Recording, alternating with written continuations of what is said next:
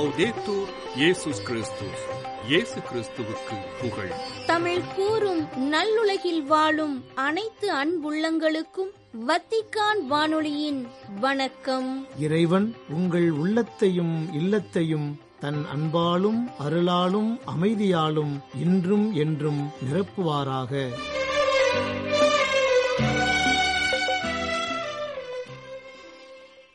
அன்பு நேயர்களே வத்திக்கான் வானொலி இன்று உங்களுக்கு வழங்கவிருப்பவை தடம் தந்த தகைமை விவிலிய தேடல் மற்றும் செய்திகள்.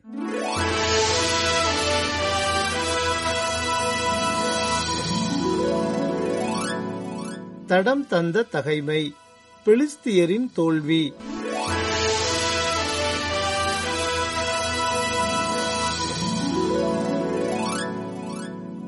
பெண்யமின் பகுதியில் உள்ள கிபையாவில் இருந்த சவுலின் சாம காவலர் பெலிஸ்தியர் கூட்டம் இங்கும் அங்கும் சிதறி கரைந்து விட்டதை கண்டார்கள். சவுல் தம் ஆட்களை நோக்கி கணக்கெடுத்து நம்மை விட்டு சென்றவர் யார் என்று பாருங்கள் என்றார். அவர்கள் கணக்கெடுத்து பார்க்க யோனத்தானும் அவர்தம் படைகலன்களை தாங்குவோனும் இல்லை என்று கண்டனர். பிறகு சவுல் அகியாவை நோக்கி கடவுளின் பேழையை கொண்டு வா என்றார். ஏனெனில் அக்காலத்தில் பேழை இஸ்ரேல் மக்களோடு இருந்தது. குருவிடம் சபுல் பேசிக் கொண்டிருந்த போது பெலிஸ்தியரின் பாளையத்தில் ஏற்பட்ட குழப்பம் தொடர்ந்து மிகுதியாயிற்று. சவுல் குருவிடம் உன் கையை விலக்கிக் கொள் என்றார். அதன்பின் சவுலும் அவரோடு இருந்த ஆட்கள் அனைவரும் ஒன்று திரண்டு போருக்குச் சென்றனர். இதோ பெலிஸ்தியர் ஒருவன் ஒருவனுக்கு எதிராக வாளெடுக்க அவர்களிடையே மாபெரும் அச்சம் ஏற்பட்டது. ஏற்கனவே பெலிஸ்தியரோடு சேர்ந்து கொண்டு அவர்களோடு பாளையத்தில் திரிந்து வந்த எபிரேயரும் சவுலோடும் யோனத்தானோடும் இருந்த இஸ்ரேலுடன் இணைந்து கொண்டனர். எப்பிராயம் மலைநாட்டில் ஒளிந்து கொண்டிருந்த இஸ்ரேலர் அனைவரும் பெலிஸ்தியர் தப்பி ஓடுவதை கேள்வி உற்று அவர்களும் அவர்களை துரத்தி தாக்கினார்கள். அன்று ஆண்டவர் இஸ்ரேலை விடுவித்தார். போர் பெத்தாவேனையும் தாண்டி நடந்தது.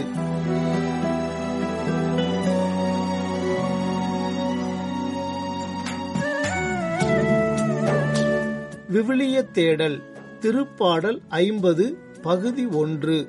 கடவுளே என்றுமுள்ள நீதிபதி. நீதி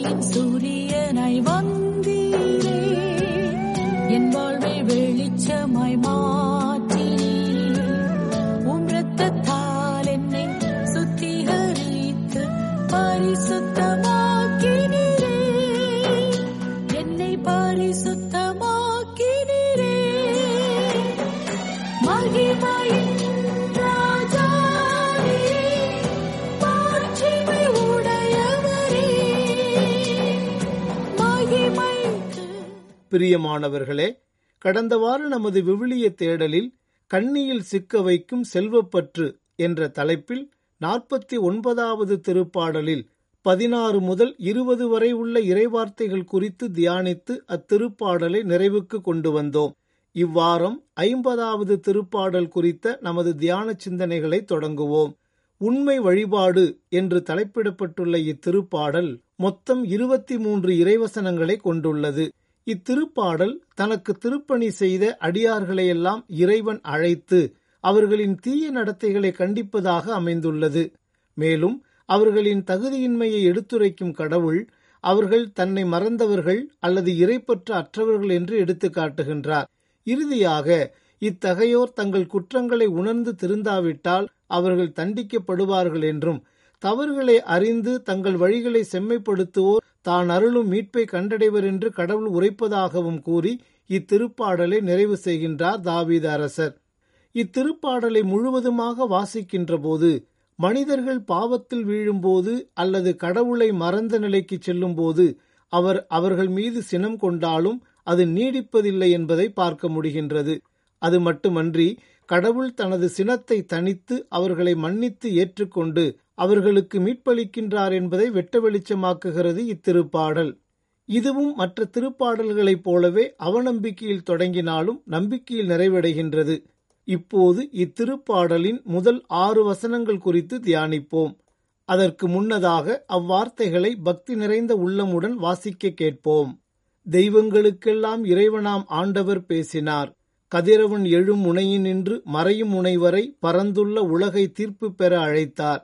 எழிலின் நிறைவாம் சீயோனின்று ஒளி வீசி மிளிர்கின்றார் கடவுள். நம் கடவுள் வருகின்றார் மௌனமாயிருக்க மாட்டார். அவருக்கு முன்னே சுட்டரிக்கும் தளல் நெருப்பு அவரைச் சுற்றிலும் கடுமையான புயற்காற்று உயர் வானங்களையும் பூவுலகையும் அவர் அழைத்து தம் மக்களுக்கு தீர்ப்பு வழங்குகின்றார். பலியிட்டு என்னோடு உடன்படிக்கை செய்து கொண்ட என் அடியார்களை என் முன் ஒன்று கூட்டுங்கள். வான்வெளி அவரது நீதியை எடுத்து எம்பும். ஏனெனில் கடவுள்தாமே நீதிபதியாய் வருகின்றார். பிரியமானவர்களே ஒரு குளிர் இரவில் செல்வந்தர் ஒருவர் வயதான ஏழை ஒருவரை தன் வீட்டின் வெளியில் சந்தித்தார். அப்போது அவர் அவரிடம் உங்களுக்கு வெளியில் குளிராக இல்லையா? ஏன் கம்பளி சால்வு எதுவும் அணியவில்லை? என்று கேட்டார். அதற்கு அந்த ஏழை முதியவர் என்னிடம் அது இல்லை ஆனால் நான் பழகிவிட்டேன் என்று பதிலளித்தார். உடனே அச்செல்வந்தர் அவரிடம் எனக்காக சற்று நேரம் காத்திருங்கள் நான் என் வீட்டிற்குள் சென்று உங்களுக்காக சால்வை ஒன்றை கொண்டு வருகிறேன். அதனை அணிந்து கொண்டு நீங்கள் மிகவும் மகிழ்ச்சியாக தூங்கலாம் என்றார். அந்த ஏழை முதியவரும் மகிழ்ச்சியடைந்தார் அவருக்காக காத்திருந்தார். செல்வந்தர் அவர் வீட்டிற்குள் நுழைந்ததும் அங்குள்ள வேளையில் மூழ்கி அந்த ஏழையை மறந்துவிட்டார். மறுநாள் காலையில் செல்வந்தர் அந்த ஏழை முதியவரை நினைவு கூர்ந்தார். உடனே அவரை தேடி வெளியே சென்றார். ஆனால் அவர் கடுங்குளிர் காரணமாக இறந்து போயிருந்தார். அதே வேளையில் அவர் ஒரு குறிப்பை விட்டுச் சென்றிருந்தார். அதில் என்னிடம் ஆடைகள் இல்லாதபோது எனக்கு போராடும் வலிமை இருந்தது.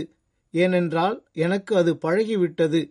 ஆனால் எனக்கு உதவி செய்வதாக நீங்கள் எனக்கு உறுதியளித்த போது உங்கள் வாக்குறுதியால் நான் என் போராடும் வலிமையை எழுந்துவிட்டேன் என்று குறிப்பிட்டிருந்தார். இதனை படித்த அச்செல்வந்தர் வெட்கத்தால் தலைகுனிந்தார். அன்பர்களே இவ்வுலகின் செல்வந்தர்கள் பலர் வெற்று வாக்குறுதிகளை தரும் நபர்களாகவே காட்சியளிக்கின்றனர்.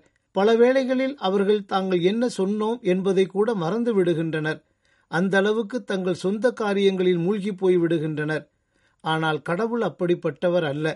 தன் மக்களை காக்கும் கடவுள் ஒருபோதும் அயர்வதுமில்லை உறங்குவதுமில்லை என்று திருவிவிலியத்தில் வாசிக்கின்றோம் இல்லையா உண்மை நீதிபதியான கடவுள் தான் அளித்த வாக்குறுதிகளை ஒருபோதும் மறந்து விடுவதில்லை அவற்றை அவர் எப்போதும் தன் நினைவில் கொண்டுள்ளார். அவரது நீதி தீர்ப்புகள் எப்போதும் நிலையானவை நேர்மையானவை. எழிலின் நிறைவாம் சீயோன் என்று ஒளிவீசி மிளிர்கின்றார் கடவுள் என்கின்றார் தாவீது. சீயோன் நகர் என்பது எருசலேமை குறிக்கின்றது. கடவுள் குடியிருக்கும் நகர் அது என்றும் அதில் நீதியின் கதிரவனாக கடவுள் வீற்றிருக்கின்றார் என்றும் தாவீது வெவ்வேறு திருப்பாடல்களில் கூறியிருக்கின்றார். தாவீது யூதா இஸ்ரேலின் அரசனானபோது அவருடைய ஆட்கள் அம்மண்ணின் மைந்தர் எபூசியருக்கு எதிராக எருசலேம் சென்றபோது அவர்கள் தாவீதை நோக்கி நீர் இங்கே வர முடியாது. பார்வையற்றவரும் முடவரும் கூட உம்மை அப்புறப்படுத்தி விடுவார்கள். அதாவது இங்கே தாவீது வர முடியாது என்றனர். இருப்பினும் தாவீது சீயன் கோட்டையை கைப்பற்றினார். அதுவே தாவீதின் நகர். எதற்காக இப்பகுதியை குறிப்பிட்டு காட்டுகிறேன் என்றால் தாவீது எருசலேமை கைப்பற்றியது மட்டுமன்றி அதனை தனது அரசின் தலைநகராகவும் மாற்றுவதற்கு காரணமே இஸ்ரேல் மக்களின் வாழ்வில் அது கடவுள் வாழும் இல்லமாகவும் கோயிலாகவும் கருதப்பட்டதால்தான். அதனால்தான் தாவீது அரசர் உடன்படிக்கை பேழையை கிரியத் எயாரிமிலிருந்து எருசலேமுக்கு கொண்டு வந்தார். கடவுளே உம் வல்லமையை காட்டியறலும் என் சார்பாக செயலாற்றிய கடவுளே உன் வல்லமையை காட்டியறலும் எருசலேமில் உமது கோவில் உள்ளது. எனவே அங்கு அரசர் உமக்கு காணிக்கை கொணர்வர் என்றும் எருசலேமை தம் உறைவிடமாக கொண்டிருக்கும் ஆண்டவர் போற்றப்படுவாராக. சீயோனில் இருக்கும் ஆண்டவர் போற்றப்படுவாராக.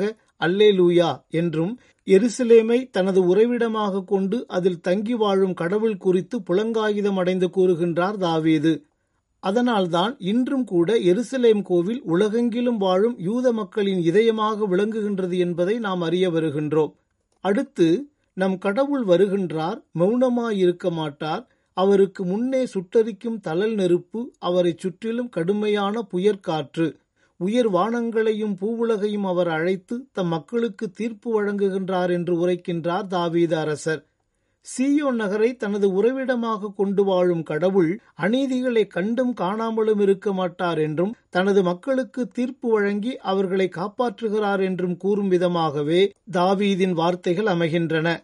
மேலும் இங்கே கூறப்படும் சுட்டரிக்கும் தழல் நெருப்பு கடுமையான புயற்காற்று ஆகிய இரண்டையும் அநீதிக்கு எதிரான கடவுளின் கோபக்கணலாகவே நாம் பார்க்கலாம். அத்துடன் உயர் வானங்களையும் பூவுலகையும் அவர் அழைத்து தம் மக்களுக்கு தீர்ப்பு வழங்குகிறார் என்ற வார்த்தைகள் அவர் வழங்கும் நீதி தீர்ப்புக்கு அவைகள் சாட்சிகளாக அமைவதையும் நாம் கண்டுகொள்ளலாம். இறுதியாக பலியிட்டு என்னோடு உடன்படிக்கை செய்து கொண்ட என் அடியார்களை என் முன் ஒன்று கூட்டுங்கள். வான்வெளி அவரது நீதியை எடுத்து எம்பும். ஏனெனில் கடவுள்தாமே நீதிபதியாய் வருகின்றார் என்று உரைக்கின்றார் தாவீது. இந்த இறைவார்த்தைகளில் உடன்படிக்கை என்பது குறித்து சற்று ஆழமாக சிந்திப்போம். இன்றும் மனிதர் வாழ்வில் உடன்படிக்கை என்பது பல்வேறு தளங்களில் மிகவும் முக்கியமானதொன்றாக கருதப்படுகின்றது. கடவுள் தனது அன்புறவை இஸ்ரேல் மக்களுடன் நிலைநிறுத்திக் கொள்ள உடன்படிக்கையை ஏற்படுத்தினார் என்பதை பார்க்கின்றோம். திருவிவிலியத்தில் பல உடன்படிக்கைகள் காணப்படுகின்றன. ஆனால் திருவிவிலியத்தின் கதையையும் கடவுளின் மீட்புத் திட்டத்தையும் நாம் புரிந்து கொள்வதற்கு ஐந்து உடன்படிக்கைகள் மிகவும் முக்கியமானவையாக உள்ளன. அவைகள் நோவாவுடன் உடன்படிக்கை ஆபிரகாமுடன் உடன்படிக்கை மோசேயுடன் உடன்படிக்கை தாவீதுடன் உடன்படிக்கை மற்றும் புதிய உடன்படிக்கை. அன்பானவர்களே பாபிலோனுக்கு நாடு கடத்தப்பட்ட கடவுளின் மக்களை மீட்டல் மற்றும் புதுப்பித்தல் பற்றிய எரோமியாவின் வாக்குறுதியில் புதிய உடன்படிக்கை என்பது முதலில் பயன்படுத்தப்பட்ட மொழியாகும். இதோ நாட்கள் வருகின்றன. அப்பொழுது நான் இஸ்ரேல் வீட்டாரோடும் யூதாவின் வீட்டாரோடும் புதிய உடன்படிக்கை ஒன்றை செய்து கொள்வேன் என்கிறார் ஆண்டவர் என்றும் அந்நாட்களுக்கு பிறகு இஸ்ரேல் வீட்டாரோடு நான் செய்யவிருக்கும் உடன்படிக்கை இதுவே. என் சட்டத்தை அவர்கள் உள்ளத்தில் பதிப்பேன் அதை அவர்களது இதயத்தில் எழுதி வைப்பேன் நான் அவர்களின் கடவுளாயிருப்பேன் அவர்கள் என் மக்களாயிருப்பார்கள் என்றும் வாசிக்கின்றோம். மேலும் உன் வாழ்நாட்கள் நிறைவுற்று நீ உன் மூதாதையரோடு துயில் கொள்ளும் போது உனக்கு பிறக்கும் உன் வழித்தோன்றலை உனக்கு பின் நான் உயர்த்தி அவனது அரசை நான் நிலைநாட்டுவேன். எனது பெயருக்காக கோவில் கட்டவிருப்பவன் அவனே. அவனது அரசை நான் என்றும் நிலைநிறுத்துவேன். நான் அவனுக்கு தந்தையாக இருப்பேன். அவன் எனக்கு மகனாக இருப்பான் என்பது கடவுள் தாவீது அரசருடன் ஏற்படுத்திக் கொண்ட உடன்படிக்கையாகும் என்பதையும் இக்கணம் நினைவுகூர்வோம் ஆகவே அன்பு நிறைந்தவர்களே அநீதிகள் நிறைந்த சூழல்களில் நாம் வாழ நேரிட்டாலும் கடவுள் நமக்கு நீதி தீர்ப்பு வழங்க நம்மை தேடி வருவார் என்ற நம்பிக்கையில் நமது கிறிஸ்தவ வாழ்வின் பயணத்தை தொடர்வோம். அவருடனான நமது உடன்படிக்கையை புதுப்பித்துக் கொள்வோம். அதற்கான அருள்வரங்களுக்காக இந்நாளில் இறைவனிடம் மன்றாடுவோம்.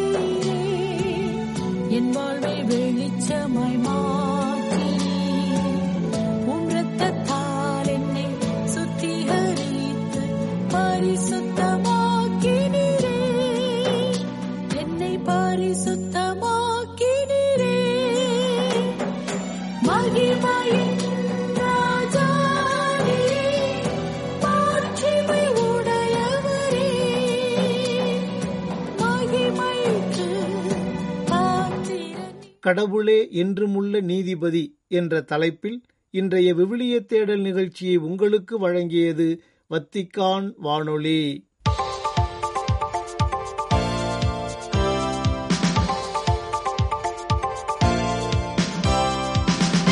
செய்திகள். திருத்தந்தைக்கு நிர்வாக விவகாரங்களில் ஆலோசனை வழங்கும் உலகின் பல்வேறு பகுதிகளைச் சார்ந்த கர்தினால்களைக் கொண்ட சி ஒன்பது எனும் உயர்மட்ட அவையின் கூட்டம் திருத்தந்தையின் பங்கேற்புடன் வத்திக்கானில் இடம்பெற்று வருகின்றது. பிப்ரவரி ஐந்தாம் தேதி திங்களன்று துவங்கிய இந்த கூட்டத்தில் அதன் உறுப்பினர்கள் அனைவரும் பங்கு பெறுவதாக அறிவிக்கப்பட்டுள்ளது. இதற்கு முந்தைய கூட்டம் கடந்த டிசம்பர் நான்கு மற்றும் ஐந்து தேதிகளில் இடம்பெற்றது. இந்த டிசம்பர் கூட்டத்தில் திரு அவையில் பெண்களின் இடம் மற்றும் பங்களிப்பு குறித்து விவாதிக்கப்பட்டது. இது தவிர உக்ரைன் மற்றும் புனித பூமியில் இடம்பெறும் மோதல்கள் சிறார் தவறாக நடத்தப்படல் போன்றவை குறித்தும் கருத்து பரிமாற்றங்கள் இடம்பெற்றன. நாம் முன்னோக்கிச் செல்வதற்கான சக்தியை வழங்குவதாக இறைவேண்டல் உள்ளது என பிப்ரவரி ஆறாம் தேதி செவ்வாய்க்கிழமை அன்று வெளியிட்ட டுவிட்டர் குறுஞ்செய்தியில் கூறியுள்ளார் திருத்தந்தை பிரான்சிஸ். நாம் முன்னோக்கிச் செல்வதற்கும் அச்சங்களை வெற்றி கொள்வதற்கும் நமக்கென கடவுள் தயாரித்துள்ள மீட்பை இருளிலும் காணவும் தேவையான சக்தியை இறைவேண்டல் நமக்கு வழங்குகின்றது என தன் டுவிட்டர் செய்தியில் குறிப்பிட்டுள்ள திருத்தந்தை பிரான்சிஸ் அவர்கள் இறைவனின் மீட்பை நமக்கருகில் கொணர்வதும் இறை வேண்டலே என மேலும் அதில் எழுதியுள்ளார். தற்போது திரு அவையில் இடம்பெற்று வரும் இறைவேண்டல் ஆண்டையொட்டி ஜப ஆண்டு என்ற ஹேஷ்டாக்குடன் தன் டுவிட்டர் செய்தியை வெளியிட்டுள்ளார் திருத்தந்தை பிரான்சிஸ். இரண்டாயிரத்தி இருபத்தி ஐந்தாம் ஆண்டு ஜூபிலி ஆண்டிற்கு தயாரிக்கும் விதமாக இவ்வாண்டை ஜபத்தின் ஆண்டாக சிறப்பிக்குமாறு அழைப்பு விடுத்து இவ்வாண்டு ஜனவரி மாதம் இருபத்தி ஒன்றாம் தேதி ஞாயிற்றுக்கிழமை நண்பகல் மூவேளை ஜப உரையின் போது ஜெப ஆண்டை அதிகாரப்பூர்வமாக துவக்கி வைத்தார் திருத்தந்தை. அருட்பணியாளர்கள் மேற்கொள்ளும் பணிகள் குறித்து அவர்களுக்கு பயிற்சி வழங்கும் ஐந்து நாள் கூட்டம் ரோம் நகரில் இச்செவ்வாய்க்கிழமை அன்று துவங்கியது. இறைவேண்டல் அறிக்கை சமர்ப்பித்தல் சிறு குழுக்களாக கருத்துக்களை பகிர்தல் என பல்வேறு கூறுகளை உள்ளடக்கிய இந்த ரோம் கூட்டம் பிப்ரவரி ஆறு முதல் பத்து வரை ஐந்து நாட்களுக்கு ரோம் நகரில் இடம்பெறுகின்றது. அருள் பணியாளர்களுக்கான திருப்பிடத்துறை நற்செய்தி அறிவிப்புக்கான துறை கீழை வழிபாட்டு திரு அவைகளுக்கான துறை ஆகியவைகளால் உங்களுள் இருக்கும் இறைவனின் கொடையை தூண்டிவிடுங்கள் என்ற தலைப்பில் ஏற்பாடு செய்யப்பட்டுள்ள இந்த பயிற்சி முகாமில் அறுபது நாடுகளிலிருந்து ஏறக்குறைய ஆயிரம் பேர் கலந்து கொள்கின்றனர். இப்பயிற்சி முகாமை துவக்கி வைத்து உரையாற்றிய அருள் பணியாளர்களுக்கான திருப்பிடத்துறையின் தலைவர் Colonel Lazarus Yoo Hyeong Sik அவர்கள் தான் இத்துறையின் தலைவராக பொறுப்பேற்ற நாள் முதல் அருள் பணியாளர்கள் தங்கள் பணியில் மகிழ்ச்சியாக இருக்க வேண்டும் என்பதில் மிகுந்த கவனம் செலுத்தி வருவதாக தெரிவித்தார். இதே பயிற்சி கருத்தரங்கில் உரையாற்றிய நற்செய்தி அறிவிப்புக்கான திரைப்படத்துறையின் தலைவர் கர்னால் அந்தோனியோ தாக்லே அவர்கள் ஒவ்வொரு அருள்பணியாளரும் தங்கள் கலாச்சாரத்தை புகழ்வதோடு ஏனைய கலாச்சாரங்களின் நல்ல கூறுகளை பாராட்ட எப்போதும் தயாராக இருக்க வேண்டும் என எடுத்துரைத்தார். சிசிபிஐ எனப்படும் லத்தீன் வழிபாட்டு முறை இந்திய ஆயர் பேரவையால் நடத்தப்பட்ட திரு அவை சட்டம் குறித்த ஓராண்டு பட்டயச் சான்றிதழ் படிப்பில் கலந்து கொண்டோருக்கு கருணால் பிலிப் நேரி ஃபெராவோ அவர்களால் கல்வி சான்றிதழ்கள் வழங்கப்பட்டன. இரண்டாயிரத்தி இருபத்தி இரண்டாம் ஆண்டு டிசம்பர் முதல் இரண்டாயிரத்தி இருபத்தி மூன்றாம் ஆண்டு டிசம்பர் வரை இடம்பெற்ற இந்த பட்டய படிப்பு திரு அவை வாழ்வில் ஒருங்கிணைந்த பயணத்தை பலப்படுத்தும் நோக்கத்தில் ஒன்றிப்பு பங்கேற்பு மற்றும் மறைப்பணி ஆகியவைகளில் பொது நிலையினருக்கு ஊக்கமும் சக்தியும் கொடுப்பதாக இருந்தது. இந்த ஓராண்டு பட்டய படிப்பில் கலந்து கொண்டோருக்கென ஏற்பாடு செய்யப்பட்ட பட்டமளிப்பு விழாவில் அனைவருக்கும் கல்வி சான்றிதழ்களை வழங்கினார் சிசிபிஐ ஆயர் பேரவையின் தலைவர் கர்னால் பிலிப் நேரி. இந்த இணையவழி பட்டய படிப்புக்கு சான்றிதழ் வழங்கிய நிகழ்வில் சிசிபிஐ ஆயர் பேரவையின் திரு அவை சட்ட அவையின் தலைவர் ஆயர் அந்தோணிசாமி சவரிமுத்து அவர்கள் தலைமை தாங்கினார். பெங்களூருவில் பிப்ரவரி மாதம் மூன்றாம் தேதி இடம்பெற்ற இப்பட்டமளிப்பு விழாவிற்கும் திரு அவை சட்டம் குறித்த ஓராண்டு இணையவழி கல்விக்கும் இவ்வவையின் நிர்வாகச் செயலர் அருள்முனைவர் மெர்லின் ரஞ்சித் அம்ப்ரோஸ் அவர்கள் ஏற்பாடு செய்து அவைகளை நடத்தவும் செய்தார். இஸ்ரேல் மற்றும் பாலஸ்தீன குழுக்களிடையே காசாவில் இடம்பெற்று வரும் போரால் பாதிக்கப்பட்ட குழந்தைகளை சிகிச்சைக்கென ஏற்றி வந்த இத்தாலிய ராணுவ மருத்துவ உதவி கப்பல் இத்தாலிய துறைமுகத்தை வந்தடைந்துள்ளது. ஏற்கனவே விமானம் மூலம் காசா பகுதி குழந்தைகள் சிகிச்சைக்கென இத்தாலி வந்துள்ள நிலையில் தற்போது இரண்டாவது கட்டமாக கப்பல் வழியாக லாஸ்பேட்சியா துறைமுகத்தை வந்தடைந்த நிகழ்வில் அவர்களை வரவேற்க இத்தாலிய வெளி விவகாரத்துறை அமைச்சர் அந்தோனியோ தஜானி புனித பூமி கத்தோலிக்க பகுதிக்கு பொறுப்பான பிரான்சிஸ்கன் அருள்பணி இப்ராஹிம் ஃபால்தாஸ் ஆகியோர் சென்றிருந்தனர்.